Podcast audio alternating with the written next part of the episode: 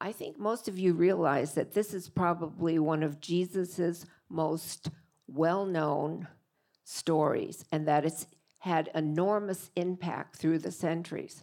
This is um, Rembrandt's rendering of that.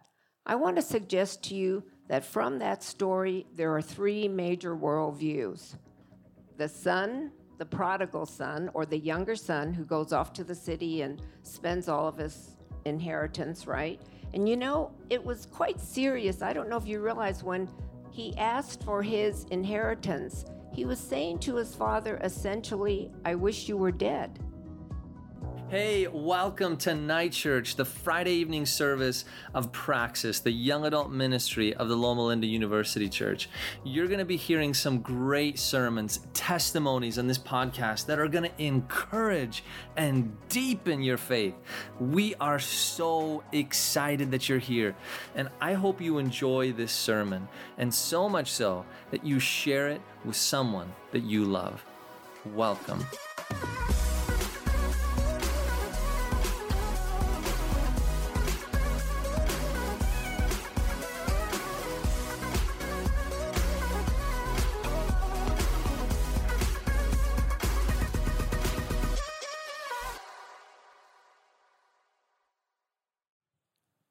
Welcome, welcome back again on the stage. Kelly, good to see you. Good to see you. Long time no see. Long time no see. Well, tonight we want to invite some of our panelists who are going to be here on the stage. And tonight I'm really excited. We have with us three of my really incredible friends and in so many ways also really landmark human beings who've blessed not only this campus but in La Sierra and our medical center. And so I want to start off by just introducing who we have, and then Kelly's going to actually share a little bit that we want you to be involved with this evening, and maybe even online if you're watching, we want to welcome you as well. So, to my right here, we have Dr. Elissa Kido. She is both a professor and the director for the research base that's there in La Sierra University that is for the education of K through 12 students. She has quite a long repertoire on her resume that carries all kinds of rewards, uh, influential impacts that she's made on our community, even documentary films being made on Adventist education. And so it is really an honor to have you here tonight. Thank you very much. And you know, when you get to be as old as I am, you can accumulate awards. Most of you aren't at that stage yet, so. And to her right is also Dr. Kido. Uh, Dr. Dan Kido. He is one of our famed professors here of medicine at the Loma Linda University Medical Center. He was a chair. He was uh, awarded in Harvard and here in Loma Linda and in PUC and all kinds of incredible things that God has blessed him with to be able to be uh, a conduit of leadership and teaching for our up and coming radiology uh, residents and soon to be attendings, one of which happens to be my wife. and so I am very, very uh, grateful to have him on the stage here tonight. But he is also here, particularly, and his wife, uh, because of the subject matter that we're going to be covering. And so we're really excited about that. And then, last but definitely not least, my good friend and colleague in ministry, Pastor Miguel Mendez. He is truly a man of academia, of books. He's also a man of God in a big way. He's the study pastor here at the Loma Linda University Church. He kind of shepherds our community in so many different aspects. Uh, big time up front in preaching and the Sabbath school lesson, but also in baptisms and Bible studies, and also helping with discipleship in so many ways. But he's also an academic. He's working on his doctorate. He'll be soon finishing, and his doctorate material, particularly, is relevant to this evening's conversation which is going to be on the topic of ethics and our moral compass. How do we know? And so, just to introduce one last thing, and a very unique thing, is that Dr. Kido has written a book about choices and morality in the sense of how do we make choices wisely. And we have brought also his wife on stage because she is an educator who's been working with soon to be teachers, but also been working on this topic of neuroplasticity and how we know. And they've been working on actually this work on choice and how we choose for a long time. They've written, well, Dr. Kido, uh, Dan Kido, has written a book, which some of you will be lucky enough to get, and I'll explain a little bit later how some of you might have gotten this already and you don't even know. Exciting. Um, and just to introduce myself, I'm Kelly. I am the intern pastor here for Praxis. I'm sorry, I totally didn't. This is my colleague Philip. He's he's a pastor here um, at Praxis Ministry. We'd like to welcome you and thank you so much for spending your evening here with us. So great to have you guys all here. You're really not an intern. You're so good, Kelly. Amazing. I'm an intern. Yeah. Um, so, one fun thing that we want to get you guys involved in is to comment or question on the things that we are discussing. To do so, our lovely media team has set this really beautiful QR code. And hopefully that microphone's not in the way, but if you scan it, you can, yeah, everyone please scan it right now. I see all your phones. It looks like you're taking photos of me, but you're not.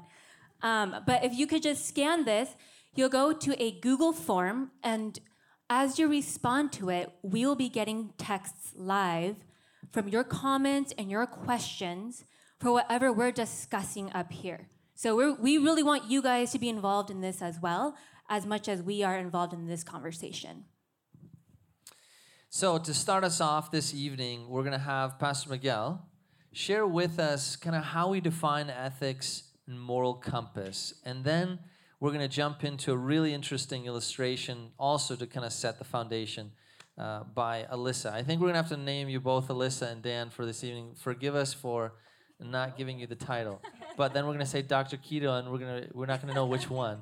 So, Thank you, Phil. Um, just a little note. Uh, I see some people standing. It's okay. You, there are spaces here up front. Maybe you're trying to decide if this conversation is for you, and that's why you're standing. If that's the case, make your first ethical qu- decision today and come and sit down. So I, I was talking to Dan um, backstage, and it was really interesting because we come at this sub, at the subject matter from different places, and now I feel kind of sheepish of giving you my definition of ethics, because Dr. Dan here was telling me, yeah, but but you know these kids don't think like that. So here's my attempt at giving you a working definition of ethics. The best one I have um, isn't really mine. I have to give credit to probably the person who wrote the best treatise on ethics in antiquity, and that's Aristotle. Aristotle has a beautiful little thin book called the Nicomachean Ethics. And in it, Aristotle says that the purpose of ethics, the purpose of decision making, is for you to have happiness. Now, for Aristotle, happiness doesn't come as the absence of pain. So for Aristotle, pain is pain and suffering and privation. Those are all part of your happiness. So the, the purpose of ethics is to teach you how to feel pleasure or pain to the, towards the right things in the right moment. For example, last season, uh, we, I don't know if you know, but us on the pastoral team, we, we love football. And for some reason, part of being part of this church is coming from Texas. It should tell you something that most Texans want to leave Texas and come to California.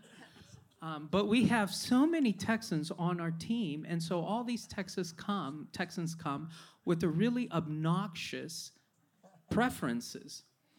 And so we have a bunch of them who are cowboy fans.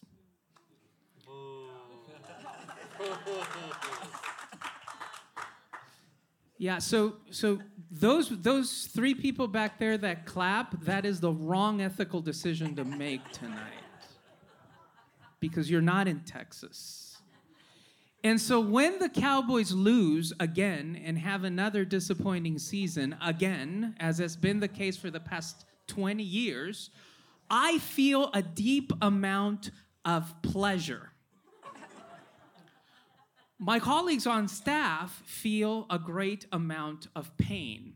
And so Aristotle would say that both the pleasure I feel at their inability to win and my colleagues' pain at realizing that their team is terrible are both part and parcel of your ethical journey. So, to summarize, ethics is simply your journey towards happiness, which you achieve by experiencing pleasure and pain in the right moment and towards the right things. Mm. Wow, wow.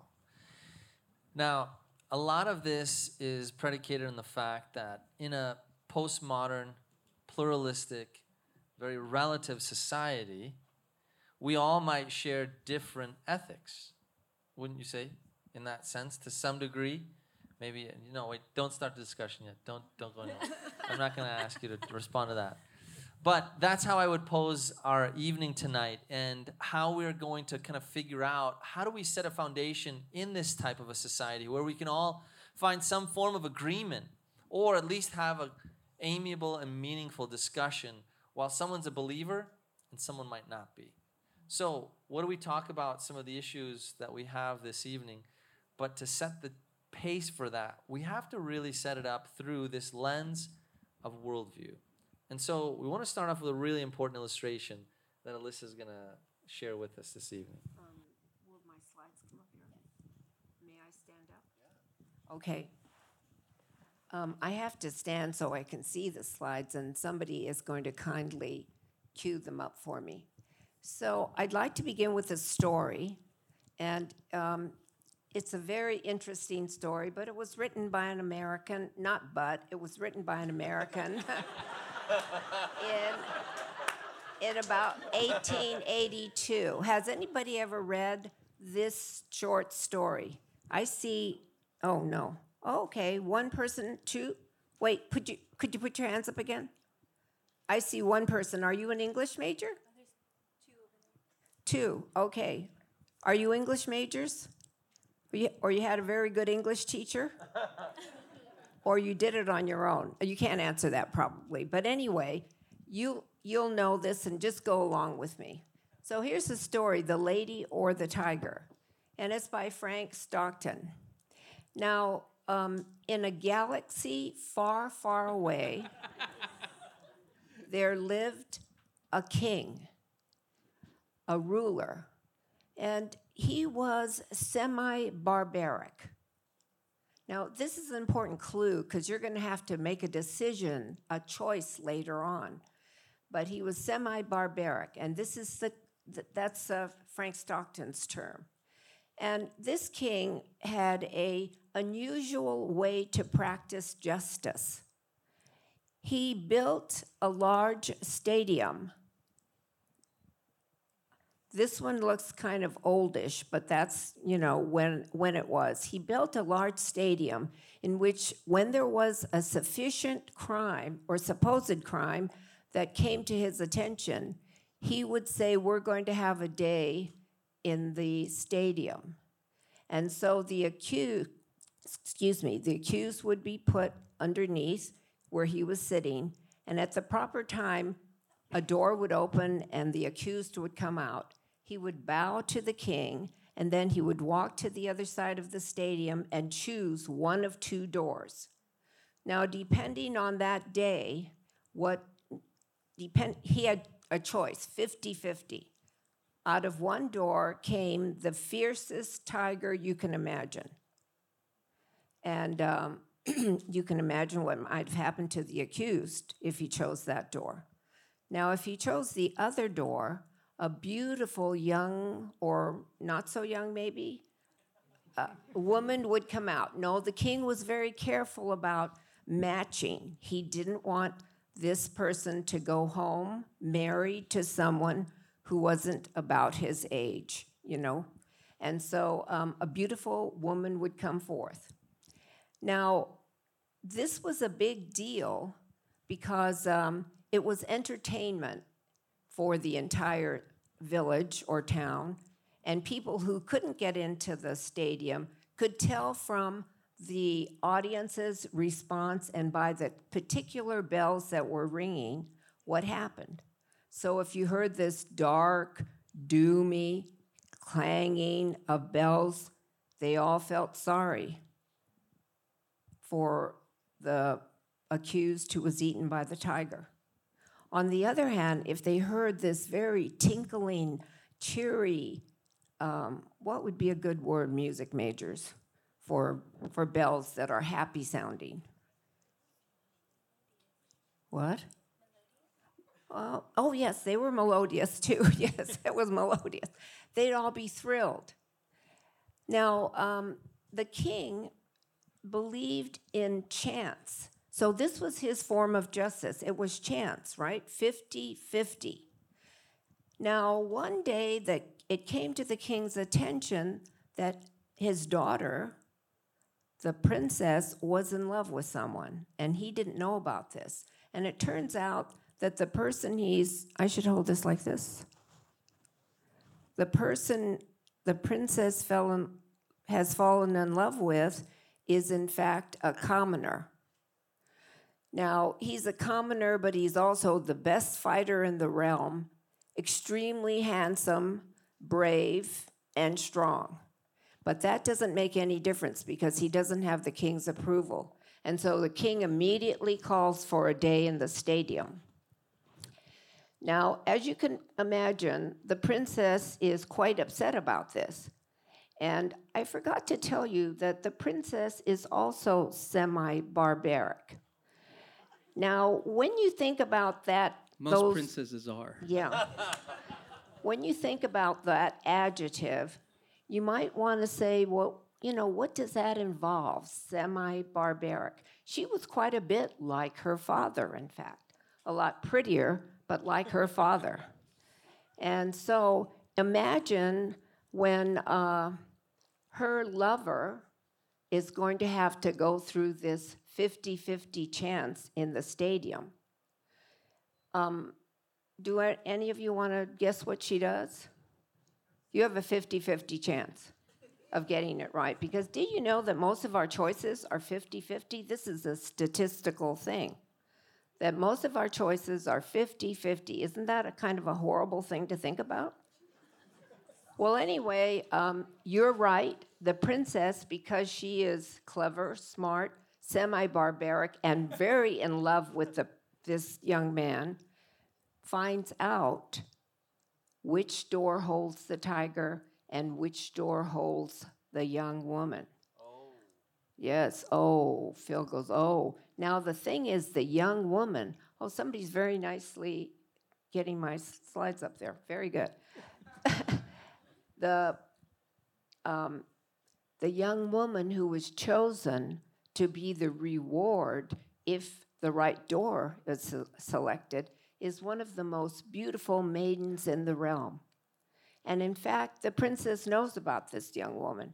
She might even be a little jealous of her because she has seen this young woman speaking to her lover briefly.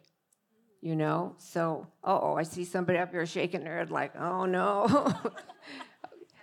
yeah, so um, so you know, a little jealousy uh, she experiences a little je- well i wouldn't say a little jealousy. She experiences jealousy period. So now the question is what can she do about it? Can she alter the outcome? And so the day arrives and uh, the door underneath the king is opened and uh, her lover comes out and he turns toward the, the king now all the eyes are on the lover except his are on the eyes of whom? Who is he looking at?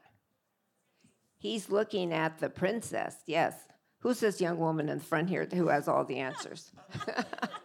okay, I want her in my class. he knows that she has found out the answer. Okay? And when they look eye to eye, he's absolutely sure he has the answer. She has the answer. And um, with the slightest raising of her right hand, she points toward the right door. And no one sees it except for the young her lover, because everybody's eyes are on, on him, right? And so he turns around and he goes to the two doors as you see there. And um, what happens? Um, my nice, uh, we could go forward. Oh, Go back. Okay, so um, the question is, does the tiger come out of the door on the right, or does the young woman come out with the door on the right? On the, yes, on the right. Now, I, I left out another detail, and that is, if the young woman or the woman comes out, immediately a priest comes out with maidens and all kinds of things and trumpets, and he's married there on the spot. Doesn't matter if he's been if he's married or whatever. He's married there on the spot. okay. Yes. So this is um, the justice of the semi-barbaric king who believes in this chance thing, 50-50. So now the question is to you. I've left out a lot of details, but we don't have time for all of those. But I think I've given you some critical ones. The question now is when she lifts her hand and she points very slightly to the right door, is she, who is going to come out? What, what or who will come out of that door? Oh, I hear some the tiger and I hear some the princess. And those who said the tiger, that's why y'all are single, man. Could do you think I could have a, a show of? Are you willing to raise your hand on this? Okay, tiger. Oh my, look at that. Oh boy. Okay. Uh, woman. They're all beautiful, barbaric. beautiful woman. Oh, that tells me. Wow. Okay. Now, um, you are assuming that you know a lot more about the princess, right? Right? So that you can predict what choice she's going to make. And I'm going to tell you, yes, you could. We could predict if we knew what her worldview was. Was. And so let's go to that.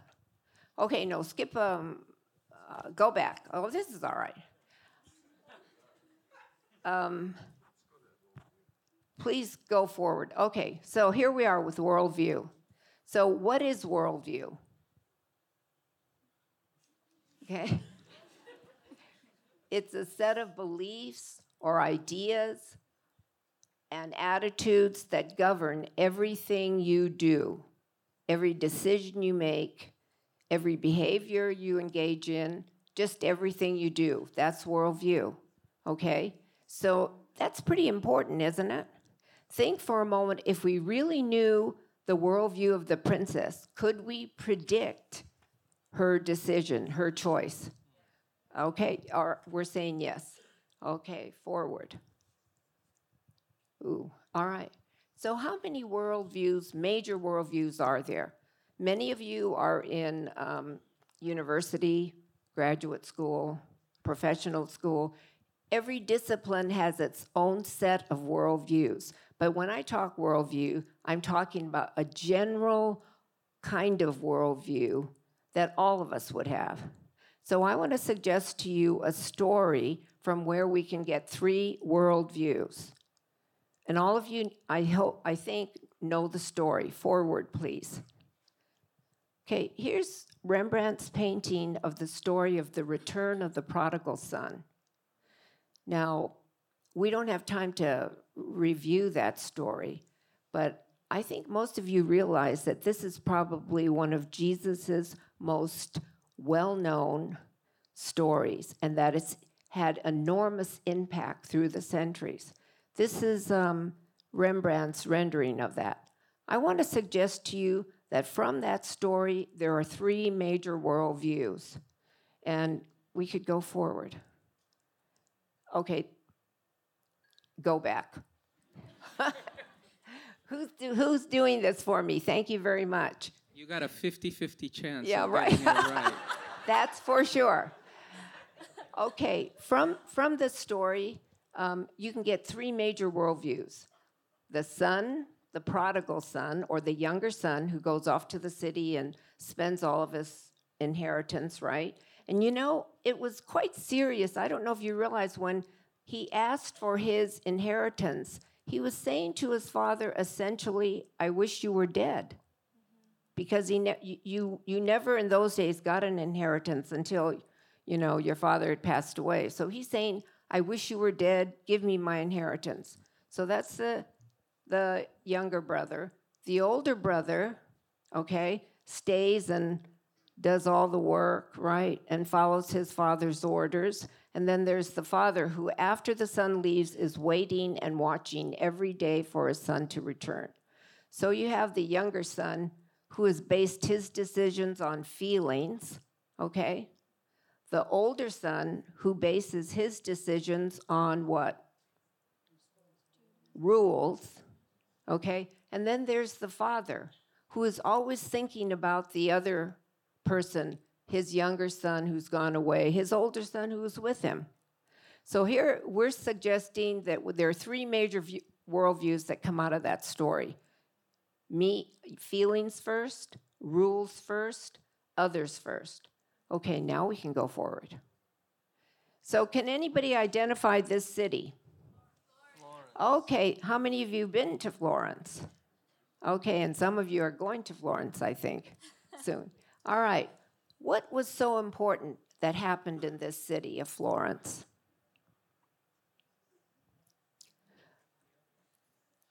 Okay, I'm sure you all, most of you know the answer, but let me help you.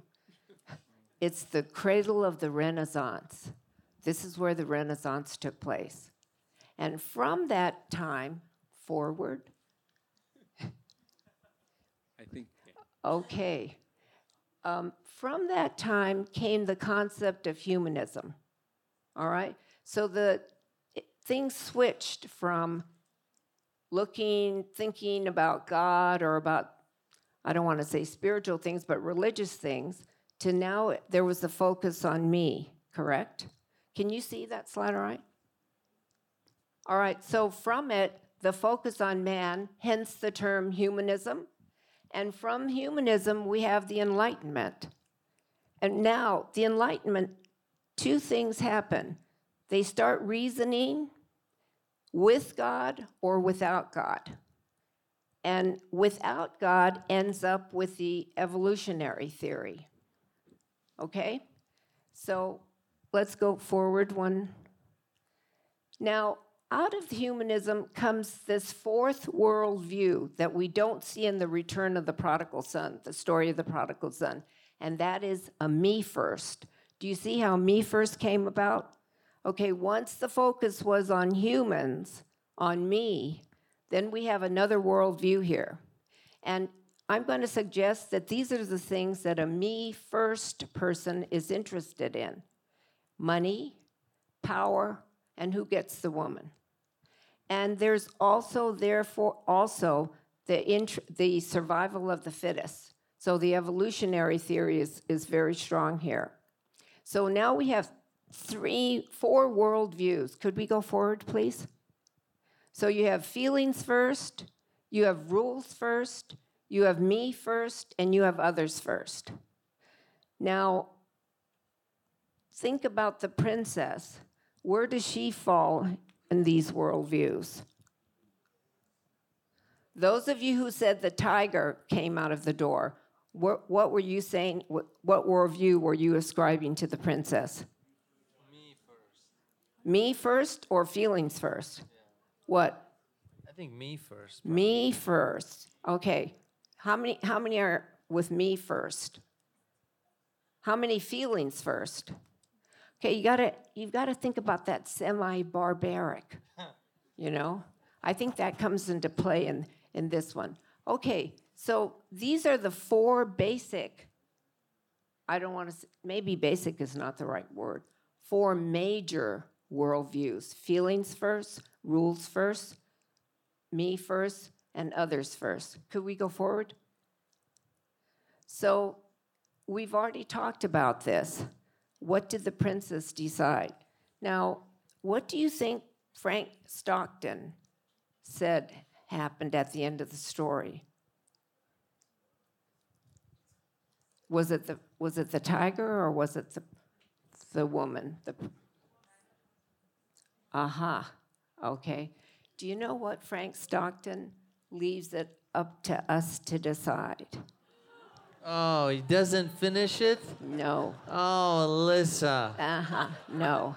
Ah. He says you gonna be this. able to sleep he tonight? says it's the, a matter for the human heart. Wow. It's a matter for the heart. Well, and this is where we're going to get our discussion now. With these foundations set, you have these different worldviews emerged. We want to jump into our discussion for a little bit that we're going to have here this evening. Yes, that was so interesting. And I'm sure people will have lots of questions. If you do, go ahead and scan and fill out that form. And some of you have Dr. Dan Kido's book, which has the illustration in the very first chapter there. So it might be under your seat. You're a lucky oh. winner if you got it. Or back. Or in front of you, seat, I guess. yeah. In front of Yeah. you. In front of in you. In front of your seat. Yeah, so check everyone in front of your seats. Oh, we've got a winner over here. Winner, winner, chicken dinner. There you go. You got one. Nice. Oh yeah. Oh, you got Your one. lucky day. So there's 12 books out there. All right. Okay. So our first question is how does your spirituality inform the choices that you make? How does your spirituality inform the choices that you make? And the second part of that question is Is faith still relevant in the arena of everyday moral decision making? Dan, you had a response. You know, i it, following up on the concept of worldview, um, there are two possibilities for spirituality. There's rules, um, which is really the dominant uh, worldview, I think, in most churches. And so um, I, I, think that um, that has a certain impact on spirituality, the kind of spirituality you're going to have. And there's the others first, kind of spirituality. And so depending on what set of how you look at things, you um, will appre- your spirituality will be a consequence of that. And so, you know, and, and, and I think from the biblical terms, you could be a Pharisee, or you could be more Christ-like. And I mean, ultimately, it turns out to be that way. But but I would say most of us. I know I was brought up in a rules-oriented church. And I think many people here probably were brought up that way. Hey, you turned out just fine, it looks like. What? You turned out just fine. uh, we'll have to debate that. Miguel, you got a thought on that? Yeah, absolutely. So uh, let's let's think a little bit about kind of how some people have argued this throughout throughout the ages. So there's three and only three primary ways of looking at these ethical uh, conversations that we have with ourselves, whether it be uh, letting a tiger eat our beloved, or should I run the red light when nobody is watching? So there are three things that go, that come into play. One of those things, uh, which Aristotle looked at, he called it teleological, and all of this has to do with the end justifies the means. So I'm gonna throw just because we love doing experiments with you guys. I'm gonna throw an experiment out to you. If you could cure cancer by sacrificing a hundred people, would you do it? That was way quick, man. I, who was that? We are expecting, Gus, we're expecting a little bit of ethical. Okay. So, Gus, you're an elder here, bro. yeah, we're gonna have to do something with that. Okay, so how many will, are are like Gus and would say, "I would sacrifice hundred people in order to cure cancer"? I'd probably do it too. I would too. Okay. So all of you who, are, who have argued that are arguing in the same framework that Aristotle argues. And Aristotle says the end justifies the means, right?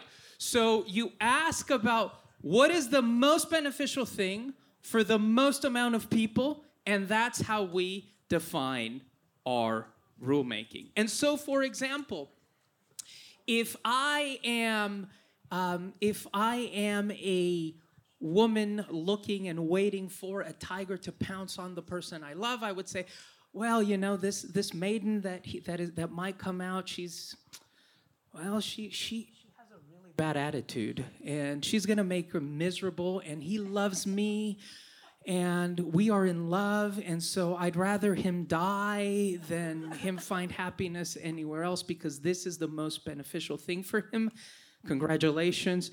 Gus and Tiger are in the same team, and all of you who would sacrifice people uh, to cure cancer. But that's problematic, isn't it? Because what if what if it's not a hundred people? What if it's a thousand people? What if it's a million people? What if it's 10 million people? And so the question then becomes is there a rule that we can follow? And so those those proponents that didn't like the end justifies the mean came uh, came out with rule-based ethics, and the fancy word for that is deontological, and that is a rule. You follow a rule. Now, the the fancy philosophers call it the categorical imperative. But in order to make it simple for us today, we can call it the golden rule, right? Do unto others as you would like them to do unto you. That's a rule. That's an ethical principle that you can apply in all circumstances, everywhere. And so, in that case, the end doesn't justify the means. You would have to say, well, what would I prefer happen to me in this particular situation? But not just in this situation, in every situation, at all times. So, that's option number two. But there's a third option that we seldom talk about, and that is that inside of you, we have a moral compass. And C.S. Lewis came up with this one. And so Lewis says, think about all the societies in the world. From our society to the Tiger Society to the society where it's okay to sacrifice people for the benefit of a cancer cure all of these societies have, have a moral compass that is guiding them. Because there is no society in which cowardice, um, lying, these moral, these moral imperatives that we already have, there's no society that celebrates it. There's no society that says, hey, lying is a good thing. So, what Lewis says is that the majority of our, of our ethical conversations are actually except when do, when is an exception to the rule permissible and i think that brings us back to this idea of what happens when i start operating on the principle or on the worldview of others first i don't know if that's helpful absolutely i wonder what if we were to answer the second part of this because some people here we're getting so many responses uh, about your incredible illustration that you two have kind of created and uh, brought out. But I'm wondering to what degree some of these questions are asking do our experiences, good or bad, influence the worldview, and in particular as a believer? Can that change based on the experience or the situation that you're in? Can I choose one of these other different worldview positions? Um, could I maybe move through the three that that uh, Miguel just brought up. How is it that these experiences shape us as believers and kind of move us through these different worldview perspectives? Could you could you kind of bring a little bit on on that? Well, you know, if you look at three of the worldviews, you know, feelings, rules, uh, at least as we're describing it right now, the Pharisee type of rules, and me first if you look at the underlying motivation, it's all self-interest.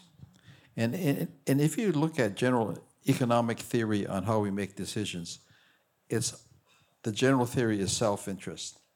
The pursuit of happiness, as they define it, is always based on self-interest. So all economic models are based upon self-interest. Uh, they don't take into account uh, others first. Maybe it's because it's too small a group that, that, that when they do their studies, they, they just sort of say there's not enough of them to make a difference.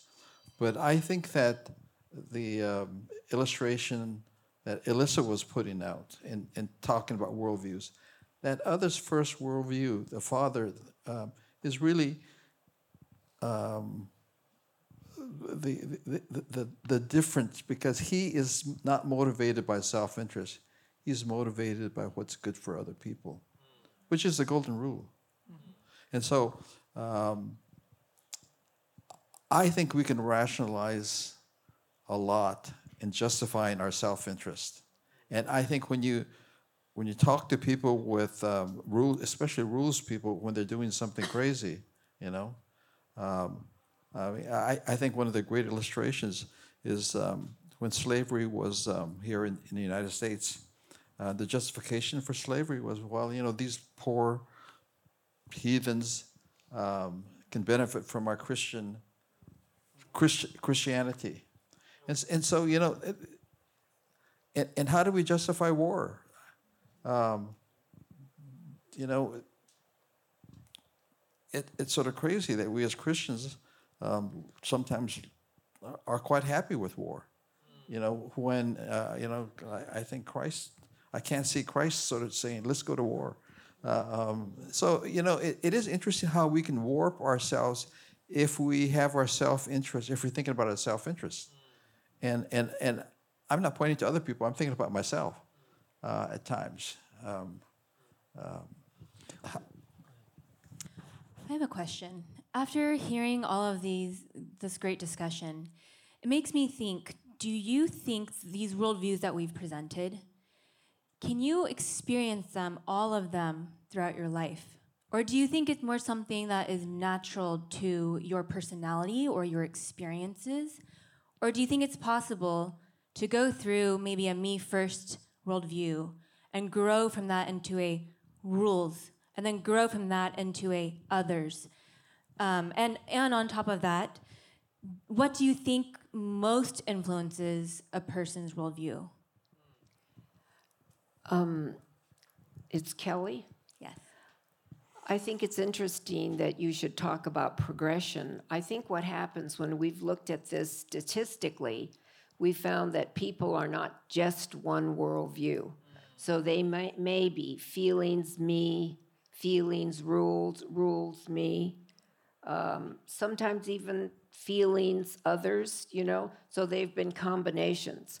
So whether or not they're mo- progressing to what we would consider, I think, would be a higher ideal, which would be others first, or whether that's just how it is that we are not singly, solidly one particular worldview.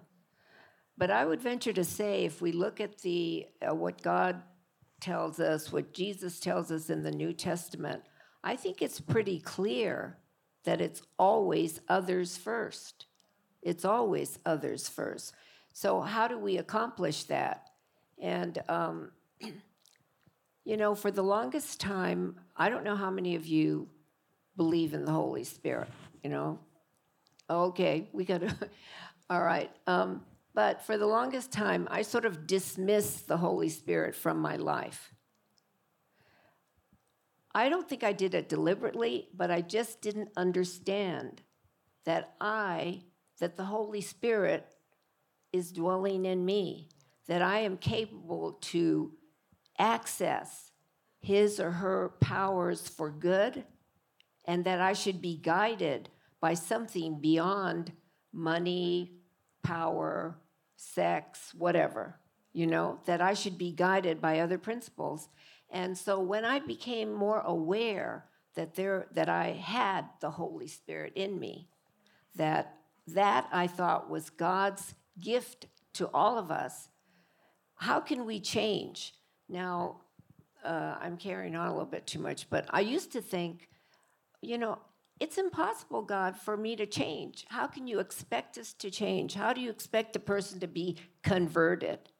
Until I started learning more about the brain, thanks to my husband, who can tell you all about neuroplasticity, but your brain can change. And as far as I'm concerned, the Bible doesn't know about the brain. It keeps talking about the heart, the heart, because that term wasn't around, you know. But it's really the brain that God has given us and its ability to change in all kinds of ways. From an aneurysm that you have, it creates other paths, provided you survive the aneurysm, I guess. I'm talking like, you know, like I'm my husband, but we've been married for a long time, so I pick up a few things. But but re- but really, I think that God has given us the brain. That's where it all happens. You know, that's where conversion happens.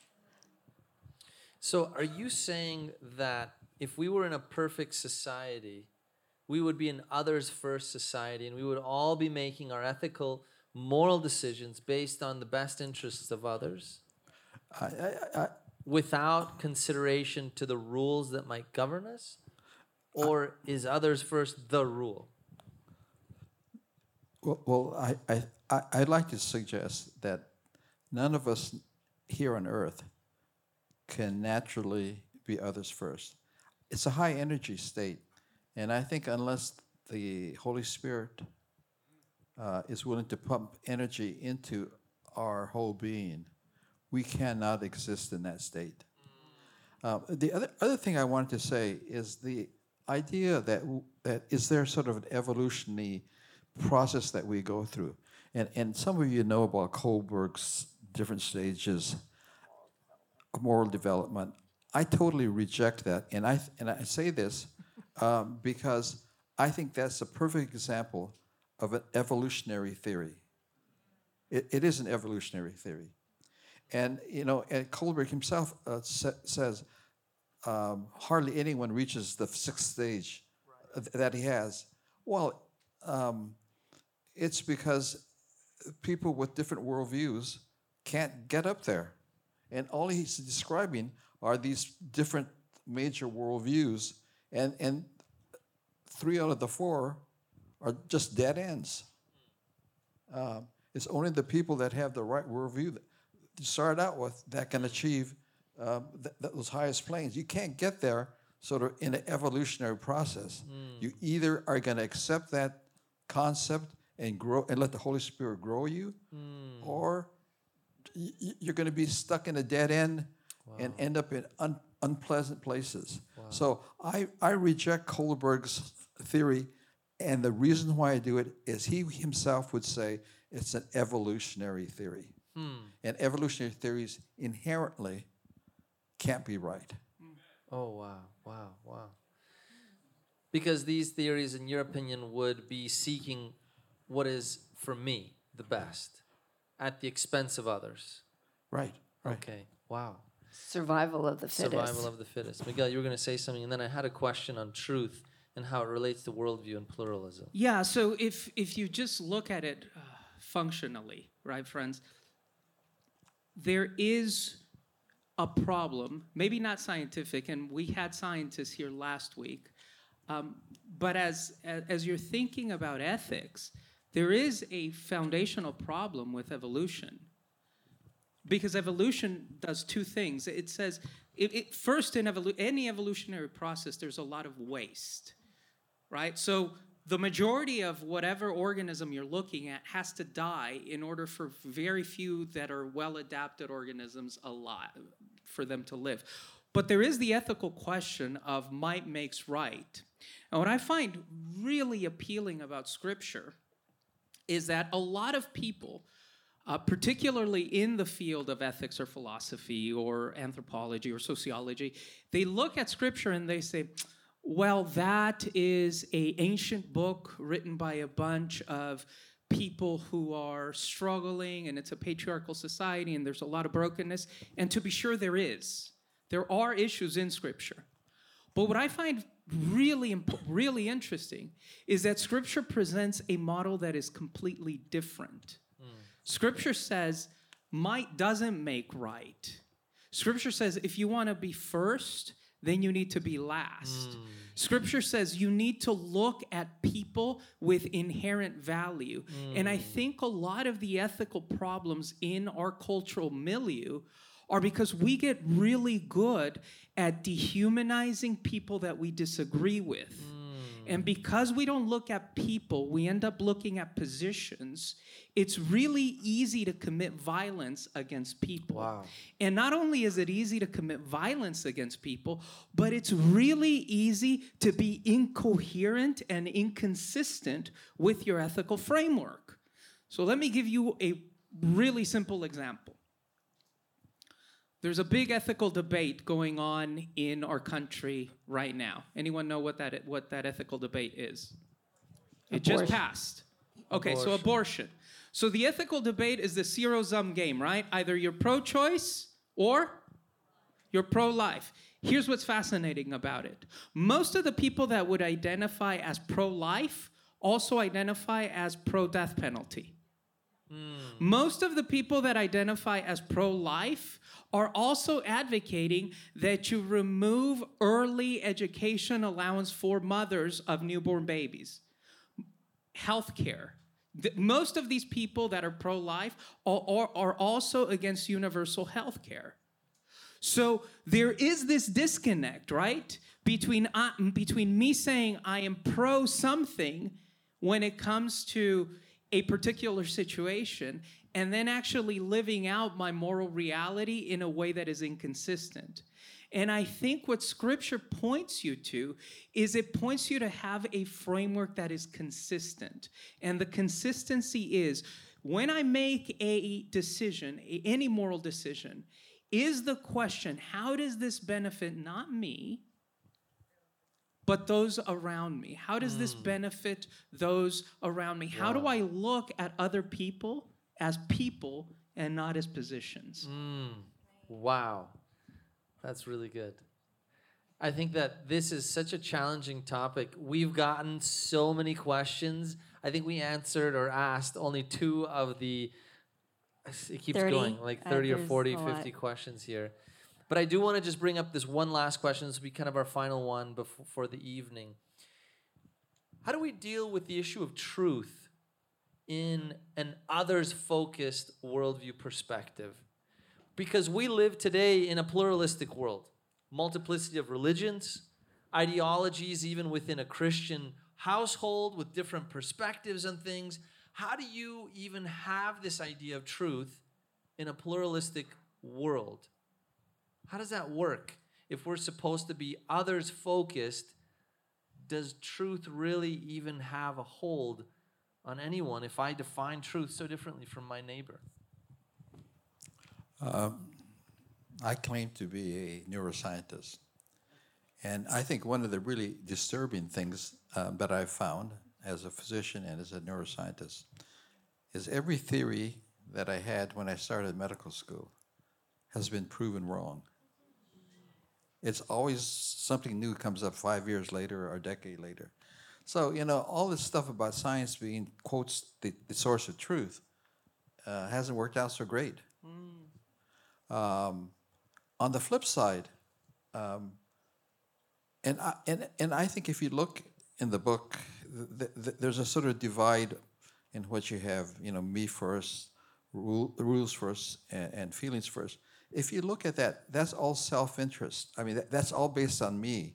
And so I think all human observations are going to be only partially true. On the flip side, if you look at the others, others first, you're looking at an ex- external person who's saying this is true. And if, if, if it's a Christian system, you, God is telling you this is truth. The golden rule is truth. I am, I am the truth. I am the way. It's an ex- external thing. And, and then the, the question for us then is, as we try it, is it really truth? But but to me, I tell people the only thing that's really stood up to me, and I'm really grateful that I took bi- biblical theology one and two, because the great principles that they taught me about the nature of God and nature of man, um, I still use the same principles. You know, they they've held up really well, and so to me, I think truth has to be if, if it's real truth, I don't think we as humans are capable of coming to something that is absolutely truth. I think it has to be external, and, and, and I think that there's no better source than the God, the Christian God. That is beautiful. Thank you so much for sharing. This has been such a thought provoking discussion. I'm just here absorbing all of the information from you three. Can we give a big round of applause to our panelists today? Thank you so much for being here tonight. Pastor Miguel, doctors, Dr. Dan, Dr. Elissa. Just the insight that you guys bring and all the questions that we have, we can go over afterwards if you want to look at it as well. But just the insight that you bring and the value of how we can how, how we can in our modern day society have a hand in both truth and spirituality and moralistic decisions. And i think what we've discussed tonight will continue the conversation as maybe we can discuss within the next few moments as we go out to afterglow. Just a little plug in there. Um, but thank you so much for for your insight and for all that you've shared tonight. And where do people get the book? Uh, this is a big fundraiser as well for the center. I understand. And we want to know how do we get this book? What's the title exactly? I didn't share that this evening. How to make your choices better than chance. You remember early on I said it was 50 50? It really is just 50 50, unless, unless you're going to use some other principles to make your choices. So the book is not such a big fundraiser, but the center that I direct at La Sierra University is, um, is self supporting. So um, basically, I raise all the money for its operation. And one small revenue is my husband's book. So, so you can buy it on Amazon for $14.99, or you can buy it from the center from me for $10. Oh, wow. Well, I thank you choose that so one. much. I'd like to. I'd like to propose that we have it under a. They they make a choice, so they click a button, and either it's ten dollars or it's five hundred dollars. Well, this evening we're grateful for this discussion that started. We really believe that each one of you is going to be called to make choices throughout this life. My prayer is that you would not only choose an other's first uh, perspective just when it, you think it'll suit you best, but that that might be the disposition you choose every single day of your life. And we believe as believers that this starts in grounding yourself in Scripture, knowing the Holy Spirit, knowing Jesus as your Savior. And so tonight, put a hand on someone next to you as we pray and conclude our evening together. Heavenly Father, thank you so much for my friends who are here. Thank you for the blessing it is to be part of a Christian community. Lord, but also thank you so much that there might be people here and others watching who are wondering, you know, I'm not a Christian. Uh, these worldviews are really challenging. They're different. I have different ideas. But Lord, we thank you that you call us to be into community with one another and debate and talk and love one another. And Father, we also pray that you might bless our friends who are out here tonight making big decisions, making big life changing decisions. And Lord, we pray over the Christian leaders and those who don't believe in you and know you, God, that you would bless them as they make decisions for nations and world leaders and our denomination and around this world, Father. But Father, we also pray that you would help us tonight as we make decisions about our personal lives and what it is that you're calling us to do in this season and time. In Jesus' name. Hey, thank you so much for joining us for the Night Church podcast. We really are excited for where we're going, and you can help us in that mission. There's a few things that you can do. Number one is just stay connected. So, if you want to follow up what's going on in the young adult ministry here at Loma Linda University Church, follow us on Instagram at Praxis Ministry. And then the other way to really build from this is to financially contribute. Your donations make such a big impact. And so if you go to lluc.org slash give, you can connect with Praxis Ministry there. On a one-time gift or a reoccurring commitment, it makes such a difference. Well, we love you, care for you, and may God bless you richly as you take theory and make it into practice.